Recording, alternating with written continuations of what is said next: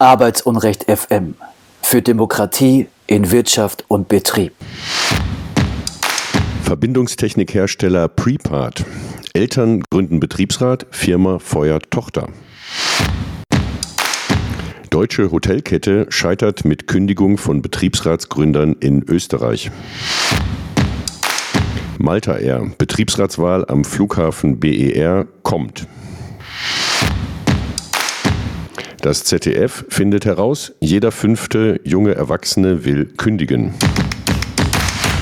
Mein Name ist Elmar Wiegand, ihr hört Arbeitsunrecht FM. Außerdem in der Sendung haben wir heute ein Interview mit Benedikt Hopmann. Der ist der Anwalt der Gorillas Riders, also einer Gruppe von Leuten, die gestreikt haben. Drei von denen sind äh, vor Gericht gegangen, weil sie fristlos gekündigt wurden aufgrund eines wilden Streiks, was in Deutschland verboten ist. Dazu erfahrt ihr später mehr. Ihr hört Arbeitsunrecht FM, die Radiosendung für renitente Beschäftigte, aktive Betriebsräte, konfliktbereite GewerkschafterInnen werden und solche, die es werden wollen. Ich hole meine Kollegin Jessica Reisner in die Sendung. Hallo Jessica, wie geht es dir? Hi Elmar, danke, geht gut. Und selbst? Ja, ja, ganz in Ordnung. Äh, den 1. Mai haben wir ja ganz gut verbracht in mhm. Freiburg. Ähm, ich hoffe, alle unsere Zuhörerinnen sind wieder gut äh, dabei. Viele haben sich ja angestrengt, mal wieder was auf die Beine zu stellen. Andere haben vielleicht auch nur sich äh, ein schönes Wochenende gemacht und Dritte was hinter die Binde gegossen. Ich weiß es nicht. Ähm, ja, aber jetzt geht die bittere Arbeitsrealität weiter nach diesem schönen verlängerten Wochenende. Naja, und es gibt noch die vierten, an die können wir ja mal kurz solidarische Genesungsgrüße rausschicken, die vielleicht verletzt wurden am 1. Mai, weil es doch den einen oder anderen äh, sehr engagierten bis extrem übergriffigen Polizeieinsatz gab. Ja, ein Freund von mir war auch in Paris, den treffe ich heute Abend und lass mir mal erzählen, wie das gewesen ist. Ähm, ja, und wir haben hier auch Musik, es ist eine Radioshow. Wir wollen nicht nur mit hartem Stoff euch ähm, ja, wie soll ich sagen, äh, äh, schlechte Laune machen, sondern es gibt auch Musik, die schlechte Laune macht. Nämlich kommt Bessie Smith mit einem äh, ganz außergewöhnlichen Stück. Äh, Please, Mr. Judge, send me to the electric chair. Also bitte, Herr Richter, äh, schicken Sie mich auf den elektrischen Stuhl. Also es ist ein tolles Stück, ein ganz außergewöhnliches Stück. Es wurde auch, also Bessie Smith ist schon 1937 gestorben, ist ein alter Blues. Ähm, es wurde in England verboten von der BBC, weil es ähm, eben explizite Lyrics hat, die jetzt aber nicht sexuell sind, sondern weil es diese Todesstrafe äh, thematisiert auf eine Weise, die damals unziemlich erschien. Lange Rede, hier kommt die Musik. Bessie Smith. Please send me to the electric chair.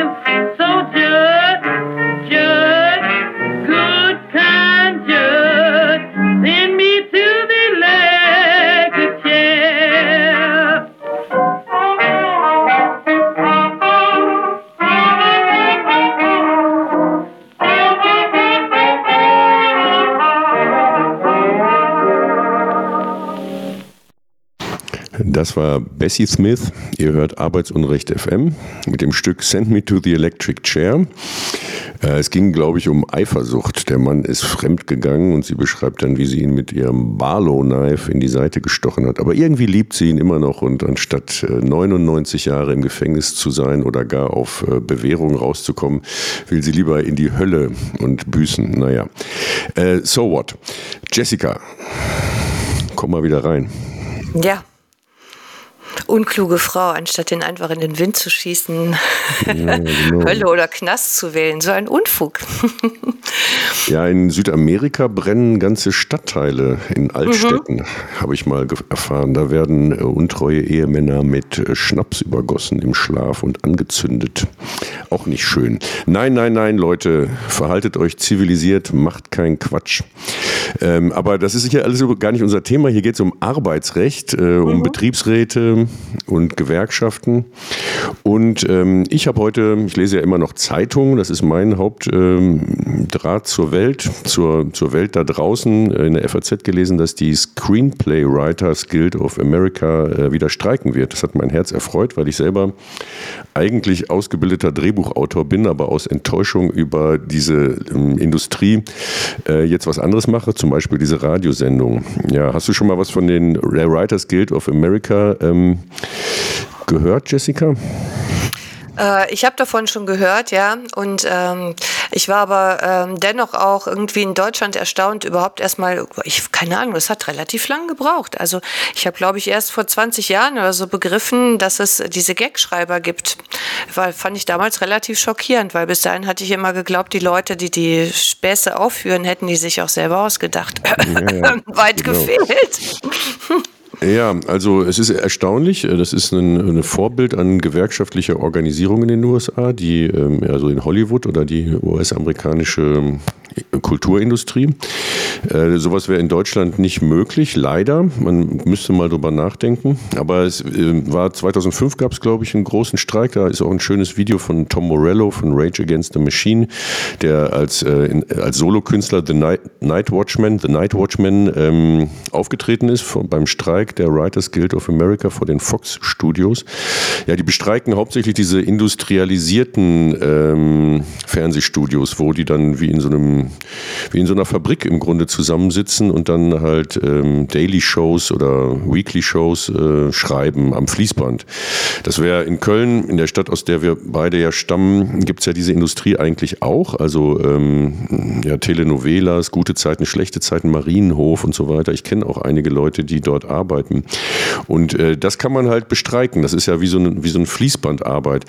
Während äh, für Film und Fernsehen, da gibt es immer genug Leute, die de deinen Job machen. Wenn du jetzt äh, das Drehbuch nicht ablieferst, dann liefert es halt irgendwer anders ab. Es geht, äh, glaube ich, hauptsächlich bei eben dieser industriellen Fertigung. Und ähm, die könnte man im Grunde auch in Deutschland organisieren. Naja, auf jeden Fall bei äh, David Letterman und diesen äh, Comedians gehen dann halt die Witze aus, wenn, ähm, wenn die streiken. Das ist wirklich äh, abgefahren. Ja, und äh, ja, ich sende jetzt mal Solidarität ähm, in die USA. Ich weiß nicht, ob das irgendwer hören wird. Und äh, wenn irgendwer unter unseren Zuhörern in der deutschen Filmindustrie als Texter arbeitet und Interesse hat, äh, bei dieses Thema mal weiter nachzudenken, könnt ihr euch gerne bei uns melden. Äh, man kann sich da eine Scheibe von abschneiden, aber es ist äh, natürlich äh, auch eine ganz andere Ausgangslage, die die dort haben. Denn diese berufsständische Gewerkschaft ist zu, glaube ich, 100 Prozent organisiert. Es ist, glaube ich, immer noch so, in, den, in, den, äh, in der US-amerikanischen Filmindustrie, dass du ohne Gewerkschaftsmitgliedschaft oder ist eher so eine Gilde, kriegst du da gar keinen Job. Das heißt, du musst da mitmachen. Und wenn du nicht mitstreikst, ähm, dann bist du auch draußen. Dann verlierst du deine Existenzgrundlage. Äh, wirst also nicht nur gedisst, sondern verlierst möglicherweise tatsächlich deinen Job oder kriegst keine Aufträge mehr. Also das ist äh, der Vorteil, wenn man einen 90-prozentigen Organisierungsgrad hat und auch die äh, eine Macht hat, die ähm, Unternehmen dann zu Dingen zu zwingen. Das haben hier höchstens noch äh, Piloten bei der Lufthansa in Deutschland oder ich denke auch die ähm, äh, GDL, also die Lokführer sind in, in ähnlicher Weise organisiert, mhm, aber ja. äh, das, das sind eben nur Ausnahmen, leider. Und das ist natürlich auch nicht leicht, da hinzukommen. Na gut, also die Writers Guild of America, achtet mal drauf, was da passiert. Bin gespannt.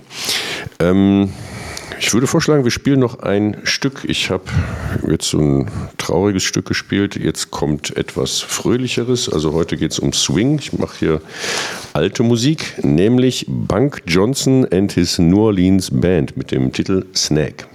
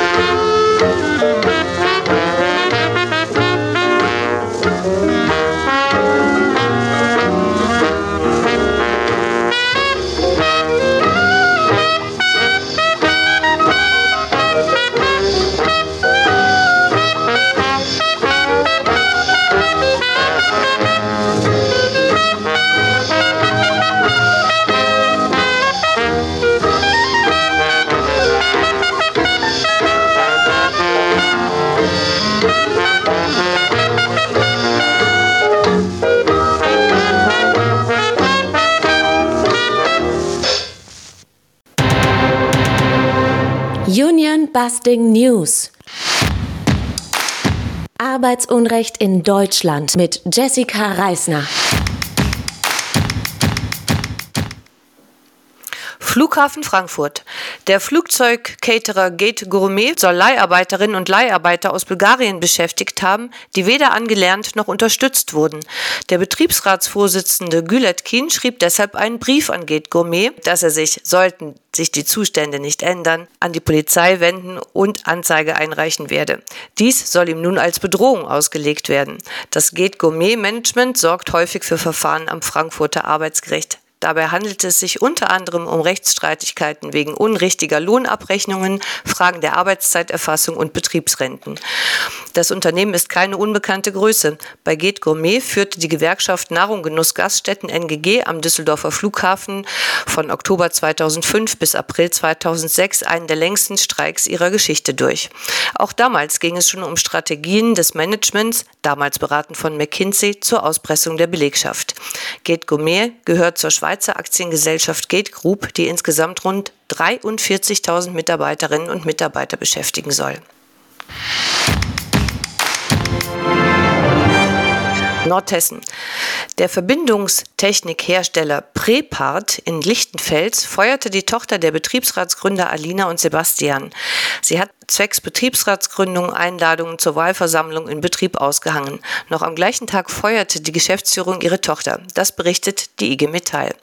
Die Tochter der beiden im Betrieb Beschäftigten war noch in der Probezeit. Nach Einschätzung der IG Metall erfolgte die Kündigung, weil man an die Eltern nicht rankam. Denn für Betriebsratsgründer, die ihre Absicht bei einem Notar hinterlegen, gilt bereits der besondere Kündigungsschutz.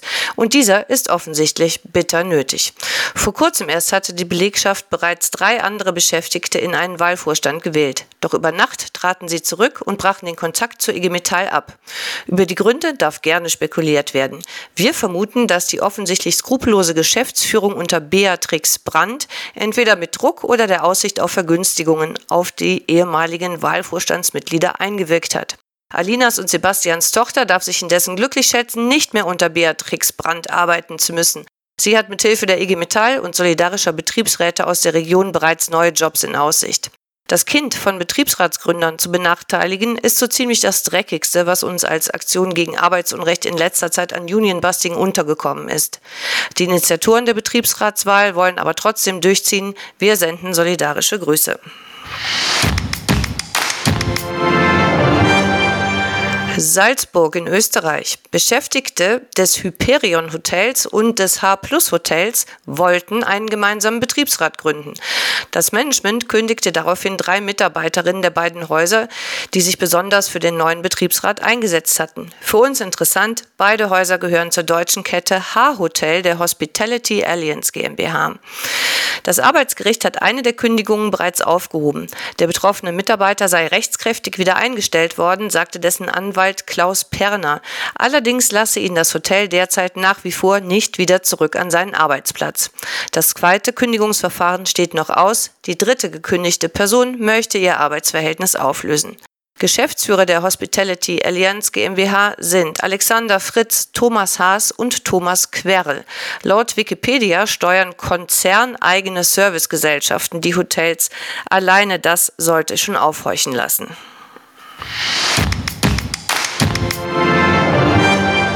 Berlin. Die Beschäftigten der Fluggesellschaft Malta Air am Flughafen BER können endlich einen Betriebsrat wählen. Dies berichtet die Webseite Haufe.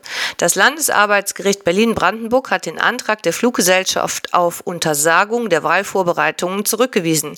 Dass die beabsichtigte Betriebsratswahl später möglicherweise anfechtbar ist, reicht nicht für eine Untersagung. Zur Begründung heißt es, nach der Konzeption des Betriebsverfassungsgesetzes sollen betriebsratslose Betriebe grundsätzlich vermieden werden.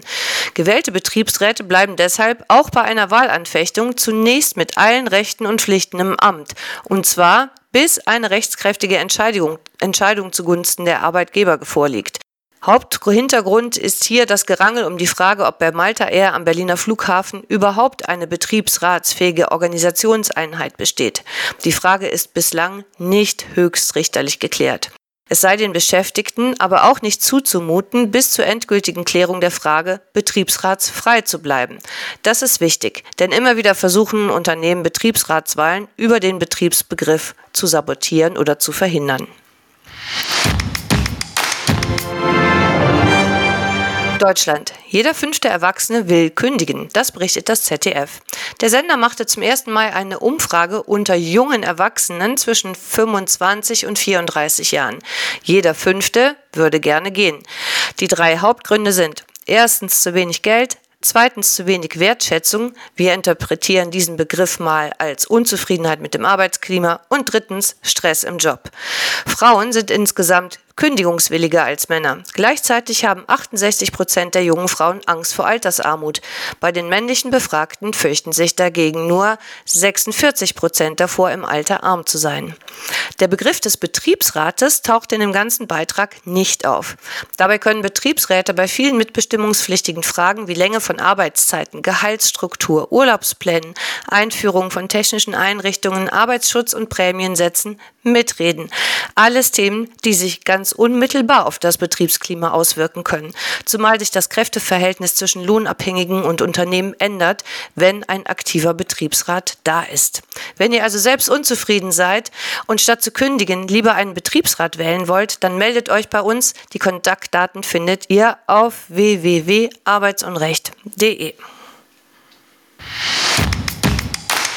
Union Busting News. Arbeitsunrecht in Deutschland.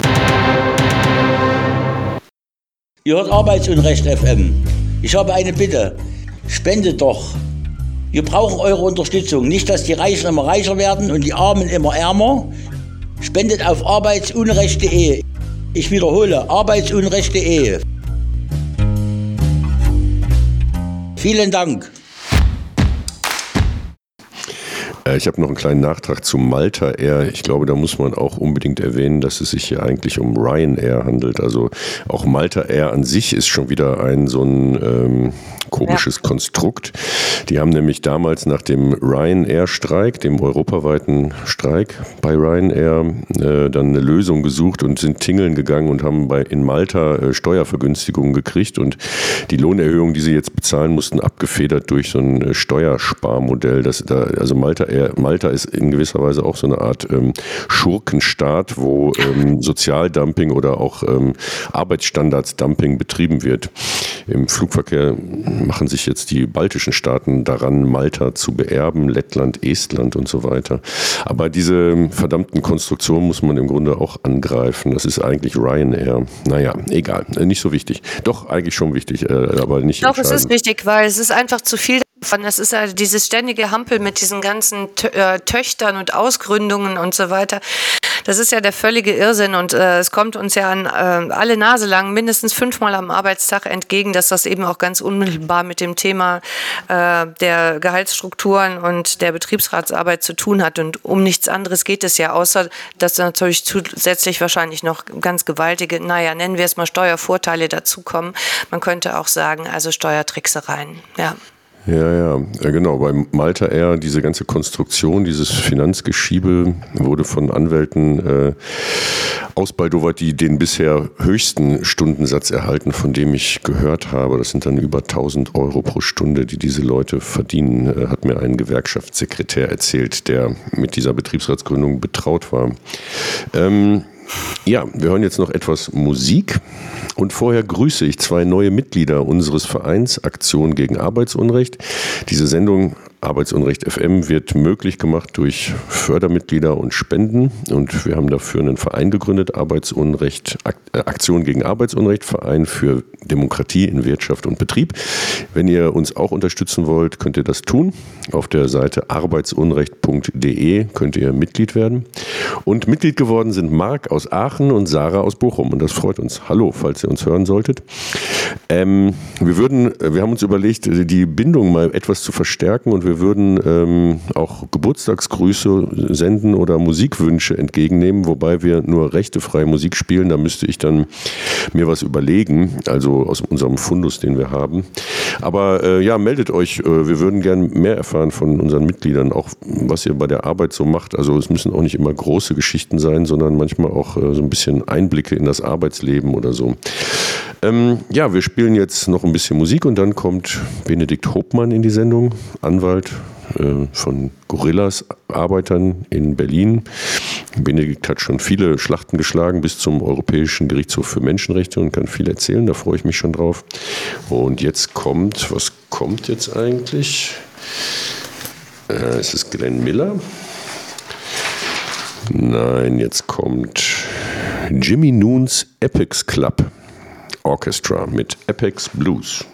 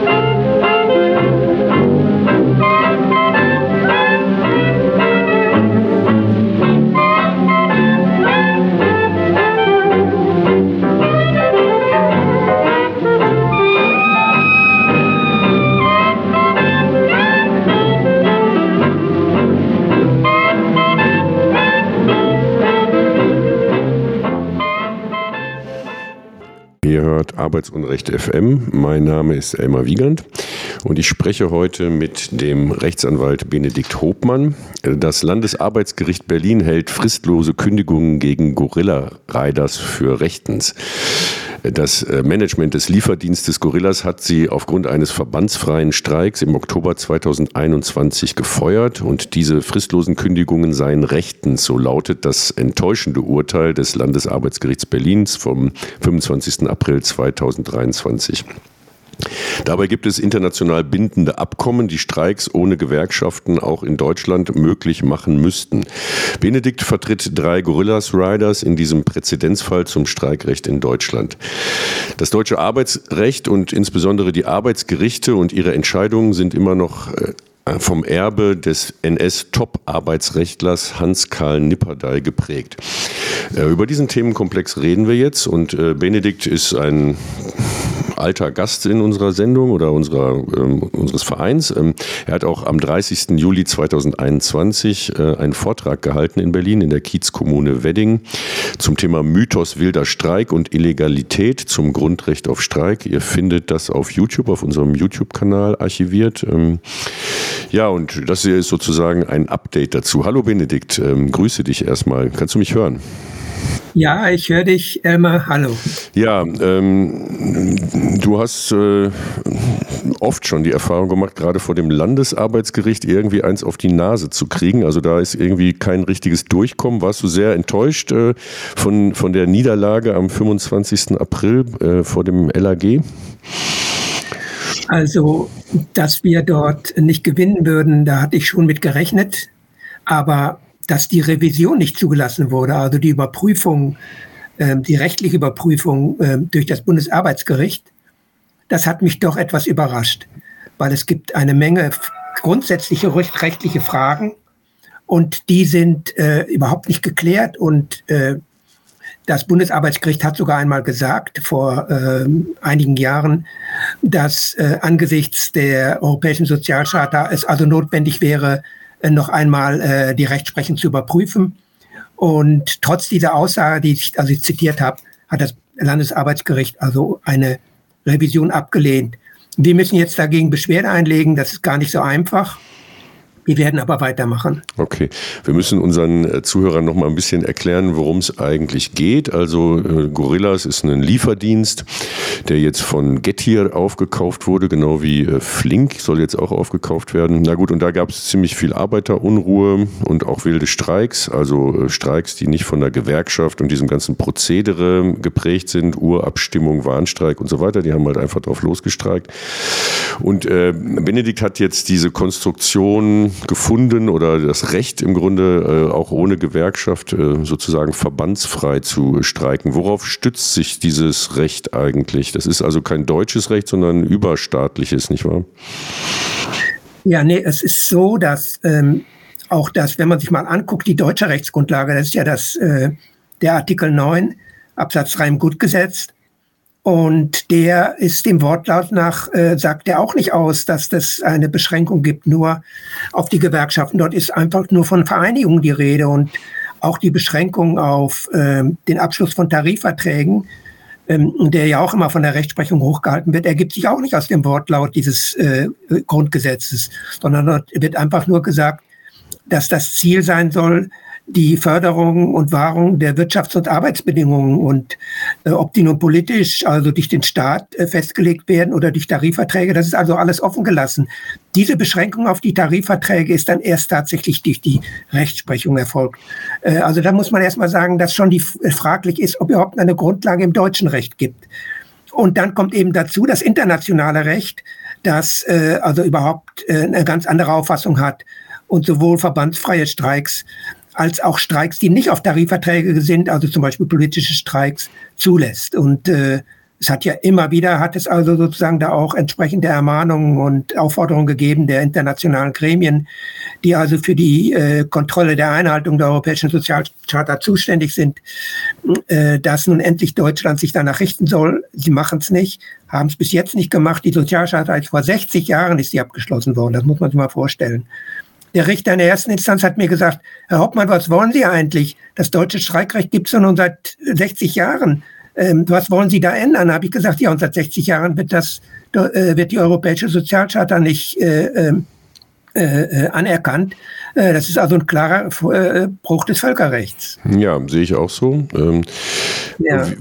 Ich habe eine Frage ähm, zur Revision. Ähm, es gibt ja Berufung und Revision, so wie ich das als interessierter Laie begriffen habe, ist doch die Revision auf Verfahrensfehler ausgerichtet, während die Berufung so ein, man einfach so machen kann. Oder kann man, könnt ihr jetzt überhaupt nicht mehr in die nächste Instanz gehen? Oder was, was ist das für ein Move da mit der Revision, die euch untersagt wurde? Ja, also es ist so, es gibt die beiden sogenannten Tatsacheninstanzen, das ist die erste und zweite Instanz. Und da sind wir durch und da werden die, äh, der, der Sachverhalt, also was ist nun tatsächlich passiert, was ist geschehen, äh, das wird dort äh, sozusagen festgelegt. Und die Bund, das Bundesarbeitsgericht nimmt, äh, äh, nimmt dann zur Grundlage seiner äh, Überprüfung dieser, diese Tatsachen, die also in der ersten und zweiten Instanz festgestellt wurden. Und dann gibt es aber auch äh, eben rechtliche Fragen, äh, zum Beispiel hier, warum ist denn der verbandsfreie Streik in Deutschland verboten? Warum ist, äh, das ist jetzt hier für diesen Fall ja wichtig, weil ja genau deswegen ist ihnen ja gekündigt worden. Und ähm, welche Bedeutung hat die Europäische Sozialcharta? Und alle diese Fragen sind Rechtsfragen. Und da kann das äh, Bundesarbeitsgericht äh, das überprüfen, was das Landesarbeitsgericht dazu gesagt hat und dann äh, das umwerfen und sagen, nein, wir haben eine andere Rechtsauffassung. Mhm.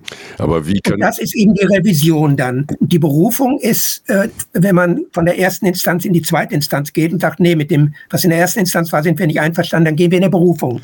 Okay, das unterscheidet sich da irgendwie vom, vom Strafrecht offenbar, nicht wahr? Also ich kenne das nur so, dass. Äh, ja, das ist das äh, aber, aber, ist hier. Mh. Aber gut, äh, also aber wie kann denn die untere Instanz jetzt die Revision ausschließen? Also über den Kopf der höheren Instanz hinweg entscheiden? Äh, eigentlich soll doch die höhere Instanz die untere Instanz kontrollieren oder als Korrektiv gelten. Also das ist mir äh, scheint mir irgendwie sehr merkwürdig zu sein. Ja, das ist das hängt damit zusammen, dass man sagt also nicht jede Rechtsstreitigkeit äh, soll äh, vor das Bundesarbeitsgericht gehen können. Mhm. Äh, das Bundesarbeitsgericht soll sich nur mit den Rechtsstreitigkeiten befassen, wo es tatsächlich auch Rechtsfragen gibt. Und die gibt es hier. Wir haben uns ja die ganze Zeit darüber unterhalten. Warum wird die Europäische Sozialcharta, warum wird die nicht äh, entsprechend gewürdigt? Und äh, äh, wenn aber das Landesarbeitsgericht sagt, das ist also alles, äh, äh, die gibt es nicht, da gibt es keine Probleme. Wir haben das seit 60 Jahren so gemacht und äh, das europäische Recht hat hier keine Bedeutung. Äh, dann äh, sagen sie einfach, nee, wir lassen das nicht zu, weil es, äh, weil es keine Rechtsfragen gibt, die das Bundesarbeitsgericht überprüfen könnte. Also das ist in diesem Fall also eigentlich ganz unglaublich, diese Entscheidung mhm. des Landesarbeitsgerichts. Und wir werden sehen, ähm, sie werden das mit allen möglichen ähm, Mitteln versuchen, äh, diese Entscheidung zu verteidigen und werden auch so die Begründung äh, abfassen. Und dann muss man das, äh, dagegen eine Beschwerde einzulegen, da sind nur von 100 Fällen haben nur 10 Prozent Erfolg. Das wird also gar nicht einfach sein. Wenn wir dort keinen Erfolg haben, gehen wir dann zum, können wir dann aber trotzdem zum Bundesverfassungsgericht gehen und das durch das Bundesverfassungsgericht überprüfen lassen. Man muss einfach sehen, dass solche Fragen, die diese wichtige Frage des Streikrechts angehen, dass die eben sehr, sehr selten vor den Gerichten überhaupt verhandelt werden. Der letzte große Prozess, das war der in Bremen gewesen, wo eine ganze Nachtschicht gestreikt hat. Da war ich auch nachher an dem Prozess beteiligt mit zwei anderen zusammen. Das war äh, die äh, Gabriele Heinecke und der frühere Justiziar von der ähm, von Verdi. Und wir haben die zusammen vertreten, diese äh, über 40 Leute, die also gegen ihre Abmahnung deswegen also einen Prozess geführt haben. Und äh, danach hat äh, zehn Jahre der See still geruht, da ist gar nichts passiert. Mhm. Und da da nach der ersten Instanz die Abmahnungen aus den, Ab aus den Prozessen genommen, aus den, äh, aus den Personalakten genommen wurden, äh, war es sehr schwer, den diese, diese Fragen, die eigentlich so wichtig sind, einmal vom Gericht wieder zu klären zu lassen. Und es hat jetzt über zehn Jahre gedauert. Und jetzt ist dieser Prozess da und wird so abgebügelt von der zweiten Instanz. Also es ist ganz unbegreiflich im Grunde genommen. Aber wir werden das also, wir werden da weitermachen und werden sehen, dass diese Rechtsfragen endlich mal, also auch von den oberen Gerichten, äh, äh, mal sozusagen überprüft werden. Das wäre also sehr, sehr notwendig. Äh, kannst du mir was über die Kammer sagen? Was sind das für Leute, die das entschieden haben? Also sind das, äh, sagen wir mal, notorische ähm, Streikgegner? Habt ihr da auch Pech gehabt mit dem, mit dem Vorsitzenden Richter oder der Richterin? Ich weiß gar nichts über die Person. Tja, also äh, eigentlich äh, ich kann mir gut vorstellen, dass es auch andere, äh, dass es, wenn wir zum anderen äh, äh Kammer gekommen wären, dass wir, äh, dass es eine andere Entscheidung gegeben hätte. Aber man muss sehen natürlich, dass es auch, man muss sehen, dass die äh, Rechtsprechung und Streikrecht äh, jahrelang in dieser Weise gepflegt wurde mit diesen äh, Nazi-Wurzeln und äh, die Richter erstmal die Angewohnheit haben, äh, sozusagen diesen Stiefel weiterzugehen und äh, auf diese auf dieser Linie weiter zu äh, laufen. Obwohl es da äh, also in dieser Frage hier, ich habe das also alles im ausführlich dargelegt, also ganz massive Probleme gibt und ganz massive Rechtsfragen gibt. Aber das hat also die Richterin offensichtlich nicht und auch die anderen beiden Richter nicht davon abgehalten zu sagen, nee, das war immer so, wir machen das weiter. Also das ist meine, das ist aus meiner Sicht die einfachste und elementarste Erklärung, warum das so gehandhabt wird. Und wer war nun der Richter, der Vorsitzende? Ja, das war die Frau Pechstein äh, und äh, die anderen beiden habe ich jetzt gar nicht mehr im ja. Kopf. Aber äh, ja, eigentlich, was Namen sind Schall und Rauch und ob die, äh, ich habe mich, ich habe über die Entscheidung, also gerade was die Revision angeht, habe ich mich schon ziemlich geärgert. Ja, also ich finde, man muss äh, diese, also ich bin der anderer Meinung, ich finde, diese Leute ja. müssten äh, doch stärker unter Druck gesetzt oder auch mal durchleuchtet werden. Ich finde sehr ja. interessant, dass diese Arbeitsgerichte ja die Gerichte sind mit den meisten Zuverdiensten, also statistisch gesehen. Die, mhm. die, niemand verdient so viel dazu zu seinem Grundgehalt wie diese mhm. Arbeitsgericht, äh, Arbeitsrichter. Bei Einigungsstellen, auch bei Vorträgen. Und ich äh, bin eigentlich dafür, das stärker zu durchleuchten, auch mal zu gucken, wo treten die auf, wo geben die zum Beispiel Schulungen. Ich habe immer noch im Kopf äh, in dem Fall Emily, den du ja äh, auch vertreten hast, ähm, äh, diese Richterin Daniele Reber, die dann halt ähm, Seminare gegeben hat zu genau diesem Thema, wie man Leute rausschmeißt und kündigt und dafür Honorar gekriegt hat. Ich halte das also auch für eine Form von Lobbyismus und auch schon an den, ja, für zumindest auf einer, auf einer mentalen Ebene für eine Form von Einbindung an die Grenze zur Korruption. Und ich denke, man muss diesen Leuten vielleicht doch mal ein bisschen mehr auf die Finger klopfen. Ich weiß nicht so genau. Ich werde da irgendwie, ich verstehe, dass ihr als Anwälte da irgendwie einen anderen Ethos habt oder eine andere Stellung auch, weil ihr ja ständig vor diesen Leuten auftreten müsst und auch denen ausgeliefert seid. Aber ich finde eigentlich, dass man da vielleicht so ein bisschen härter ran muss. Also Lobbyismus wird immer auf der parlamentarischen Ebene kritisiert, aber es gibt auch so äh, Beeinflussung von Richtern, äh, die äh, überhaupt nicht in, in, äh, in Betracht gezogen wird, finde ich. Also nicht ausreichend, also nicht ansatzweise äh, ausreichend. Oder wie siehst du das? Ja, dann, also dann muss man äh, aber auch dann irgend, muss man konkrete Sachen in der Hand haben, die man äh, dann sozusagen anbringen kann. Sonst, ähm, also man muss konkrete Vorwürfe dann ja, haben. Ja, sicher. Also es ist so, ähm, äh, alle, alle, also das äh, Richter Einigungsstellen Vorsitz machen, äh, alleine das äh, äh, ist kein Vorwurf. Es ist noch nicht mal ein Vorwurf, wenn Sie ein hohes ähm, Honorar fordern. Es ist sogar so, dass bei diesen mittleren und kleineren Betrieben äh, die Betriebsräte äh, geradezu damit drohen, äh, dass sie sagen, wir machen eine Einigungsstelle und wenn das also nicht ein Großbetrieb ist, da spielt Kosten keine Rolle. Aber wenn das ein kleinerer Betrieb ist, kann es schon sein, dass alleine die Kosten die Leute scheuen und dann dadurch das ein Druckmittel ist. Also insofern ist es die Frage bei den Einigungsstellen und den hohen Honoraren, wäre ich ein bisschen vorsichtig. Äh, ich kann aber dazu eine Geschichte erzählen, was Emily angeht, weil du die gerade ja vorhin äh, angesprochen hast, diesen Fall. Da war in der ersten Instanz war ja ein Schleusner, und der hat sich nachher um eine Professur an der Freien Universität äh, beworben und ist tatsächlich dann, vor allen Dingen mit den Stimmen der Studenten, das erste Mal abgelehnt worden wegen dieser Entscheidung zur Emily. Ja. Und da hat es eine gewaltige Aufregung anschließend gegeben, und zwar auch vor allen Dingen im Richterbund, die also da die Freiheit der Richter, Entscheidungsfreiheit der Richter da also in Gefahr sahen.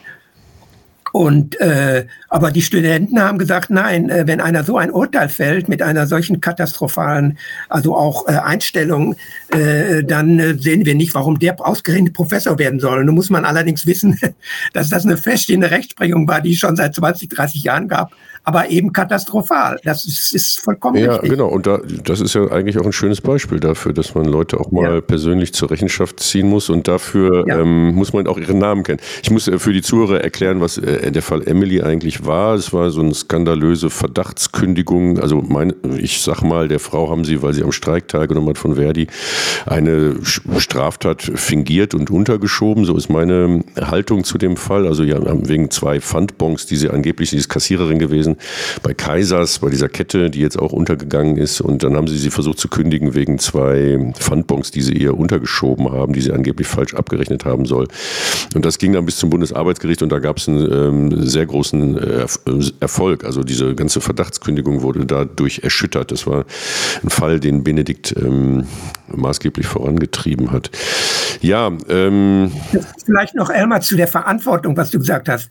Also es ist so, dass ich am Anfang der Verhandlung jetzt vom Landesarbeitsgericht den Richtern allen drei ganz klar gesagt habe, das ist ein sehr wichtiger Prozess und ihr habt eine sehr große Verantwortung. Und es geht hier nicht nur um drei, die gekündigt wurden, sondern es geht um das gesamte Streikrecht, was dort auf dem Prüfstand steht.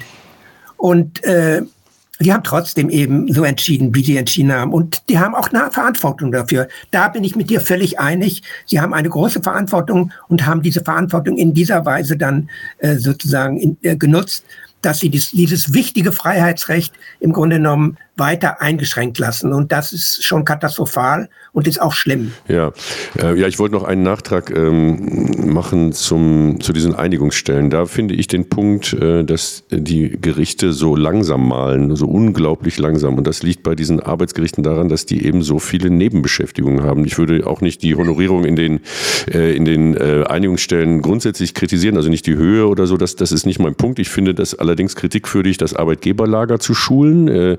Letztendlich, wenn eine Richterin die schult und dann erstmal Geld von dem Lager kriegt, ist das, äh, gefährdet das ihre Unparteilich Unparteilichkeit. Und zweitens schult diese Richterin Leute, die dann nachher vor ihr auftreten. Also sie schult sie im Grunde darin, wie sie ihre Anklagen oder Schriften zu verfassen haben, äh, um dann nachher durchzukommen. Und das finde ich geht gar nicht. Also das ist äh, meines Erachtens müsste das verboten werden. Aber die, dass die so unglaublich langsam arbeiten, ist ja auch ein Faktor, der immer zu Lasten der Beschäftigten oder meistens zu Lasten der Beschäftigten Beschäftigten geht. Ja, äh, also äh, es ist so, dass äh, das sollte nicht sein und es gibt ja auch teilweise sogar das Gebot, dass äh, Prozesse besonders schnell geführt werden müssen. Das gibt es in bestimmten Fällen. Ähm, und äh, ich wollte noch was sagen zu diesen Richtern. Also es gab früher immer die so eine Grundeinstellung, die gesagt hat, die Richter müssen eigentlich mit der Haltung in solche in, in überhaupt am Arbeitsgericht entscheiden, dass sie sagen, es gibt, es ist unsere Aufgabe, mit eine strukturelle Unterlegenheit des, äh, des abhängig Beschäftigten äh, mit zu berücksichtigen in unseren Entscheidungen. Und ich habe den Eindruck, dass das immer weniger geschieht, dass das Bewusstsein dafür völlig verloren geht. Und auch habe ich den Eindruck, dass immer mehr Großkanzleien, wie zum Beispiel Gleis Lutz, die auch diesen Prozess auf der anderen Seite äh, äh, den Arbeitgeber vertreten haben, dass die immer mehr in die, äh, in die Richterschaft drängen, die also Richterposten besetzen.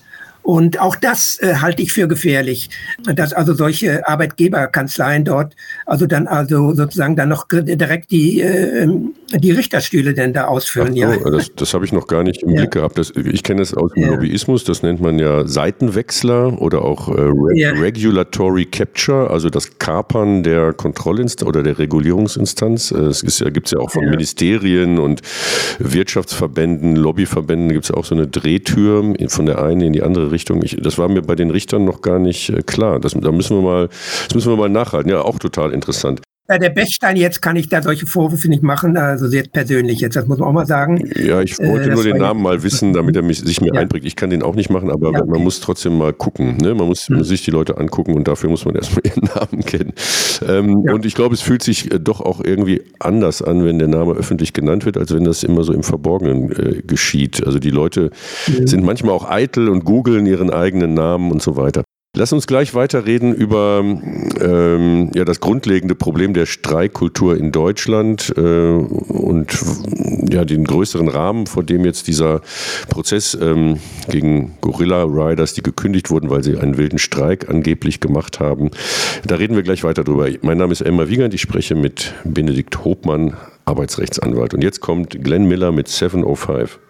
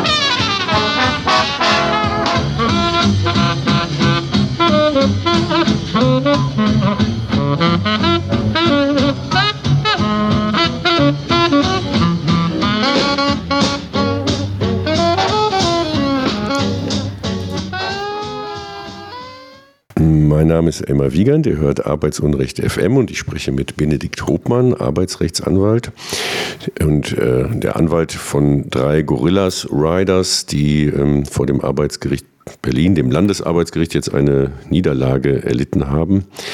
Ja, äh, es geht um Streikrecht, Streik in Deutschland und ähm, für mich ist äh, jetzt gerade erstaunlich, äh, wie ähm, eben Deutschland vollkommen anders reguliert wird als Frankreich, wie wir auch kaum was erfahren, was in Frankreich los ist. Da tobt ja der Bär und äh, nur wenige Kilometer weiter haben wir hier eine ganz andere Landschaft. Sind wir im Grunde in einer Lage, wo ja Verdi und die EVG scheinen jetzt schon die Unternehmerschaft im Markt zu erschüttern, weil sie mal parallel streiken. Der Arbeitgeberpräsident oder BDA-Vorsitzende Vorsitzende Dulger fordert jetzt auch Streik generell jetzt abzuschaffen oder man müsste äh, sowas verbieten. Warnstreiks müssen eingeschränkt werden. Also es geht äh, vom Unternehmerlager her in die ganz andere Richtung.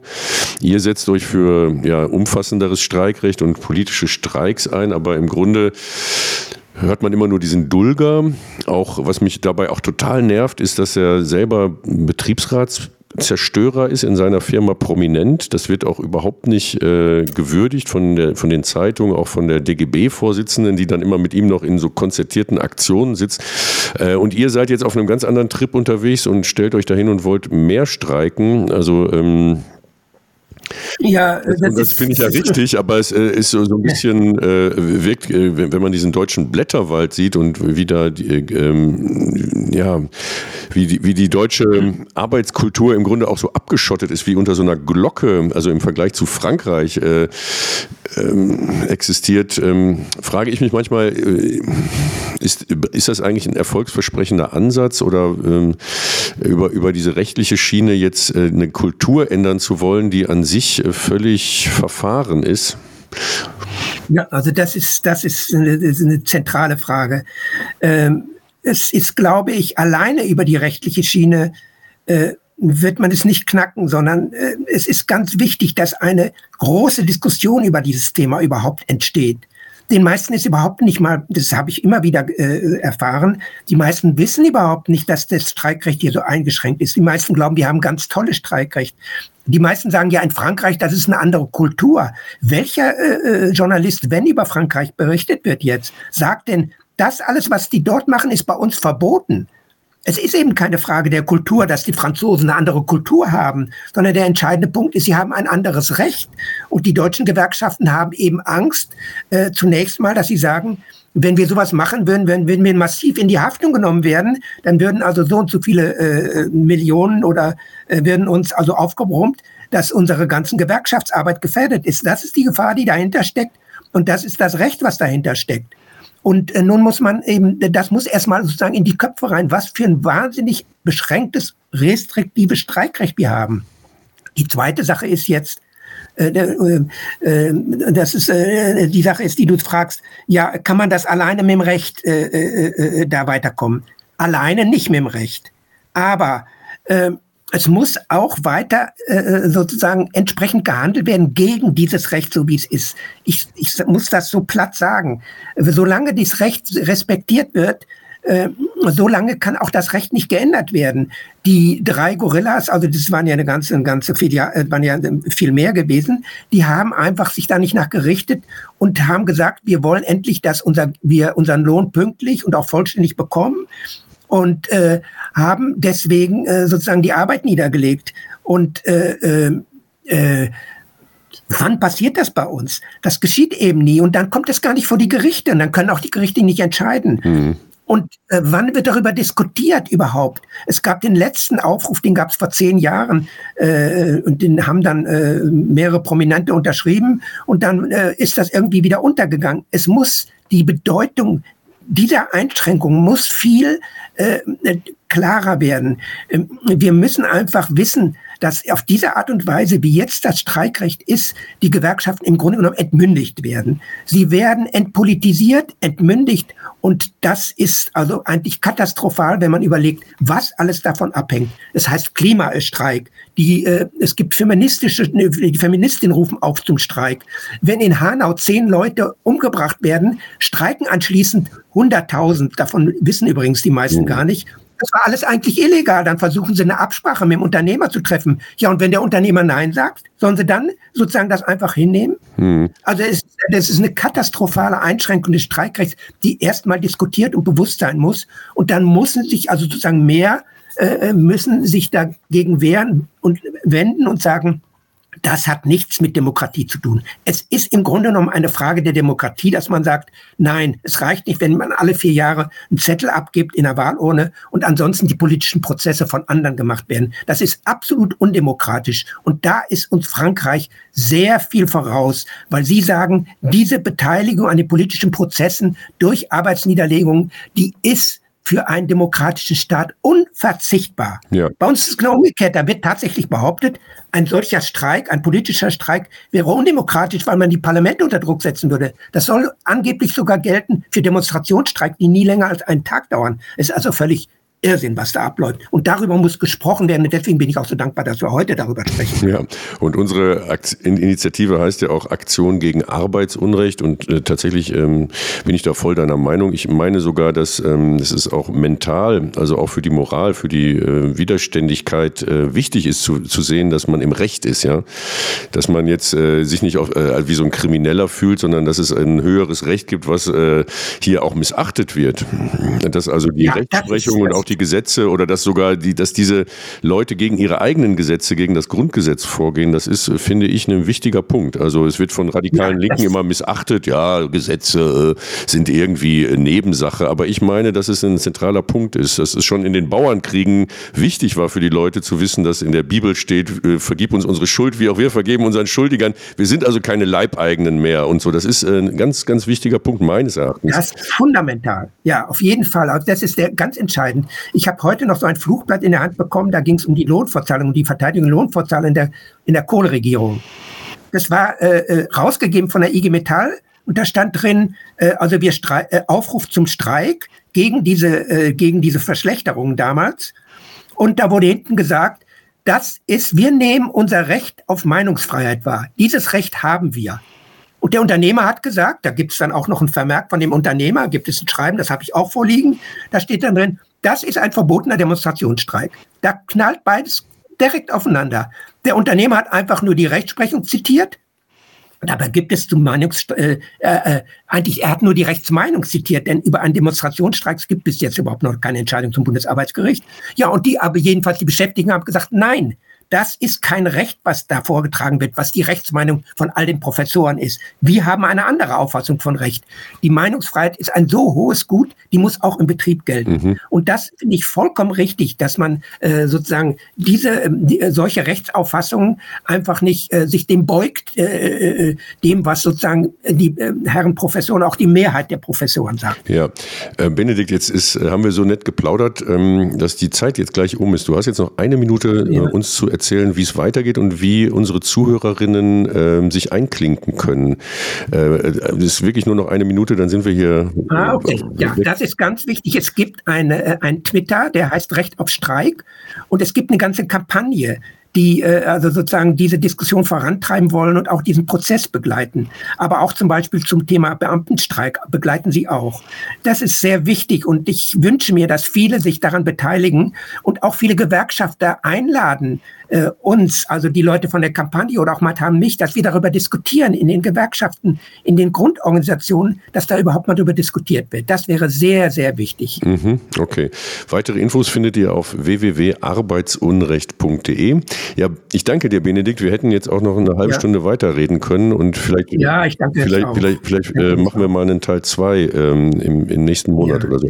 Vielen Dank, dass du dir die Zeit genommen hast. Sehr interessant. Ähm, ja, habe ich gerne gemacht. Bis dann. Ciao. Ja, ciao. Arbeitsunrecht FM, eine Sendung der Aktion gegen Arbeitsunrecht. Mehr Infos unter www.arbeitsunrecht.de.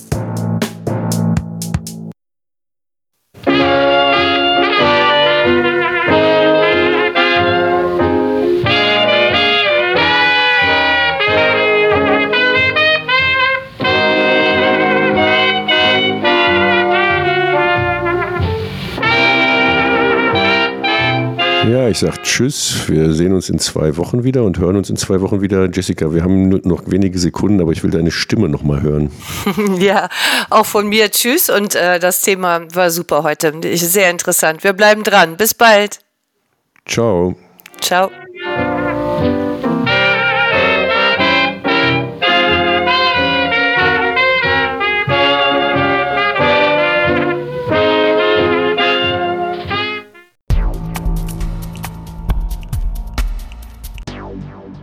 Ihr hört Arbeitsunrecht FM. Wir beleuchten die Schattenseiten der deutschen Wirtschaft.